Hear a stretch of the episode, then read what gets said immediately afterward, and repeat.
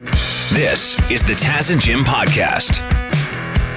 Uh, big kudos to the Hamilton police for a water rescue that they did on Tuesday night. Kudos!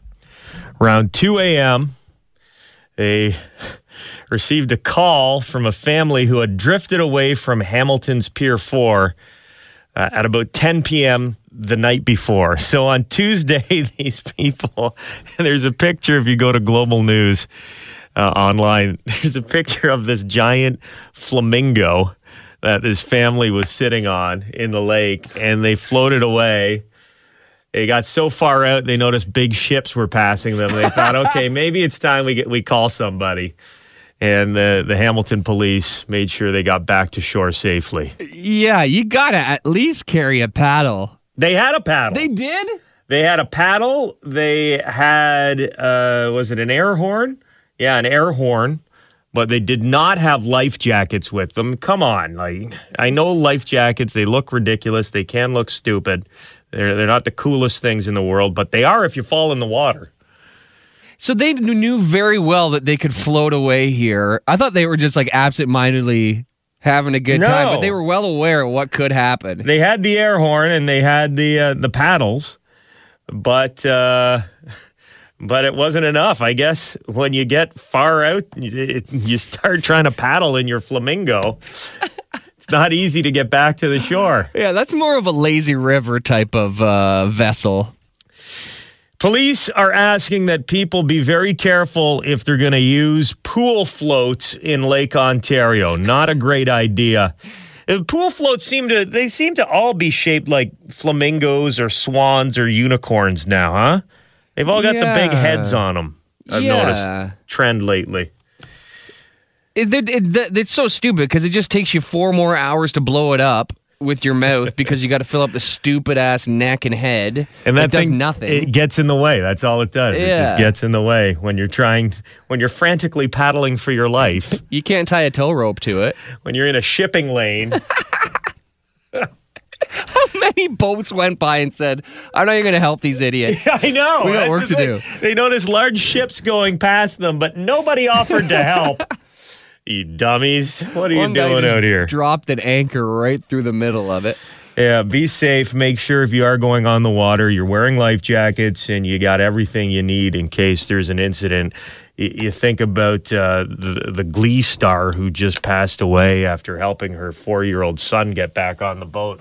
And I'm sure if if she could do it again, she'd be wearing a life jacket. If she wasn't, uh, it's terrible thing and it happens so fast. So make sure you're safe if you're heading out on the water in a boat, in a flamingo, a unicorn, uh, a giant poop emoji, whatever you're floating on, be safe. Another great thing uh, about getting a bit of rain, you know, it, it moistens the ground up a bit. So if you're at the cottage or you're you're um, somewhere where you can have a campfire, you don't have to worry about your lawn catching on fire. Jim, I know you're a big fan of sitting around the old campfire. Love it. Ever since I was a kid, up at the cottage, on the beach, back, you know, at the friend's farm. And what's more Canadian than campfires, you know? What's more Canadian than the Guess Who? So I mashed them both together, and here it is campfire. Oh boy. The sun is setting on a Saturday. Got paper from the blue box and some kindling. I'm not that rugged, I do IT repair. But in my backyard, I'll find a grizzly bear. Campfire. Are those harmonies? Build a little teepee like I learned to camp. Screw it, here's some fuel from the kerosene lamp. Come on, children, gather around. Careful not too close or you might lose a brow. Campfire.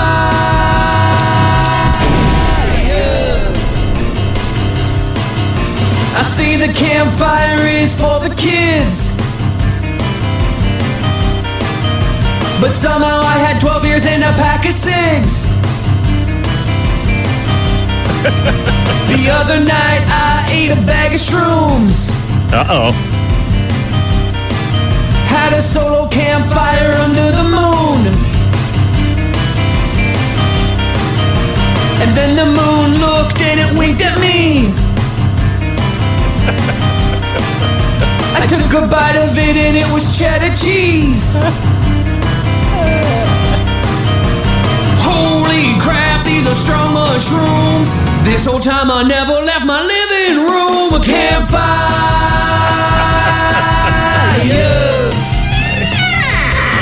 and vampires. Ah, vampires. I don't like this trip anymore.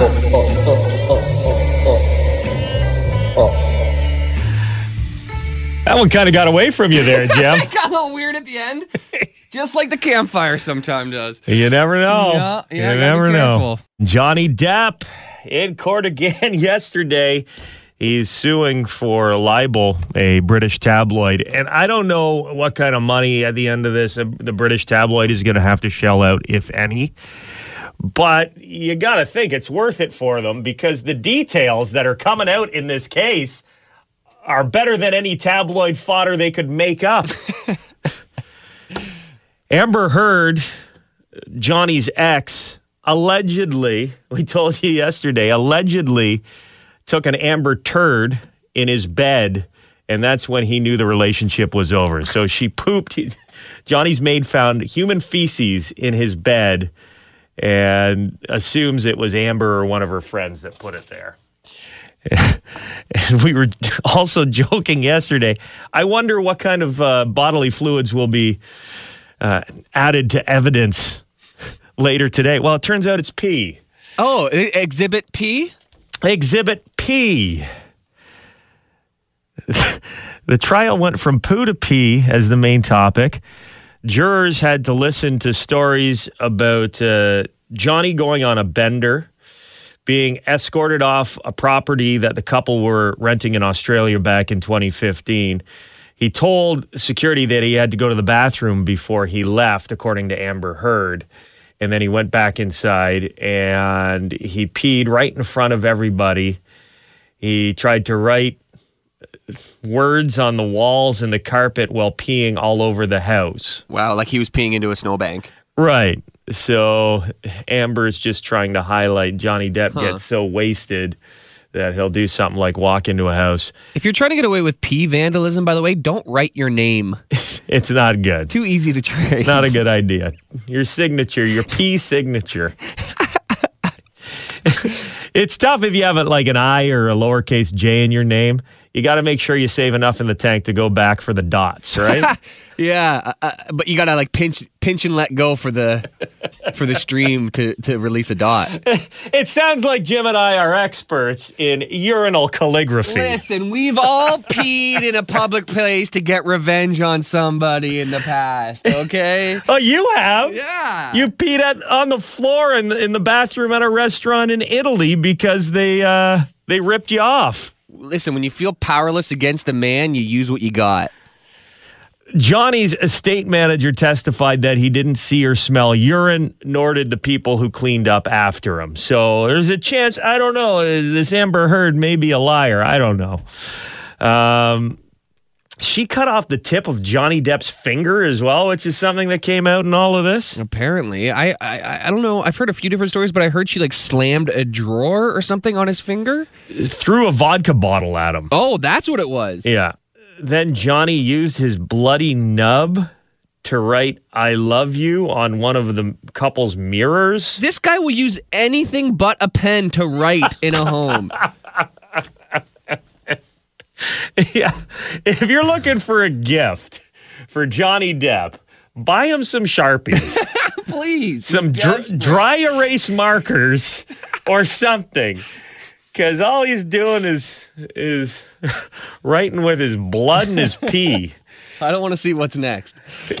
Well, if he needs a little some brown hues, he can just go to his bed, find find the big brown crayon that's sitting there waiting for him. And I know we've been laughing, making fun of Karens, freaking out, yelling at people because they're being asked to wear a mask when they go inside stores and we didn't think it was an issue this close to home, but Minden, Ontario, small town Minden, up in the Haliburton area. Guy was asked at the grocery store there to wear a mask. He refused and assaulted some people in the store. He then got in his vehicle, drove his vehicle into the store, almost hit a couple people in the parking lot. Police were called. They tracked him down to a residence, and there was uh, some sort of altercation between this 73 year old man and the police, and the police end up fatally shooting him. It's crazy, man. It's a sad story, and you got to feel for the the employees at this grocery store who are just there doing their business. Remember uh, two months ago when they were heroes? And everyone was, thank you, thank you. You got to treat the, the frontline workers, the essential workers, res- with respect. And now, as things have flipped completely, and everyone's yelling at them just because they're asking you to wear a mask and keep them safe and keep other customers safe when you're in the store, it's ridiculous. They're dodging Buicks at work. Yeah, exactly.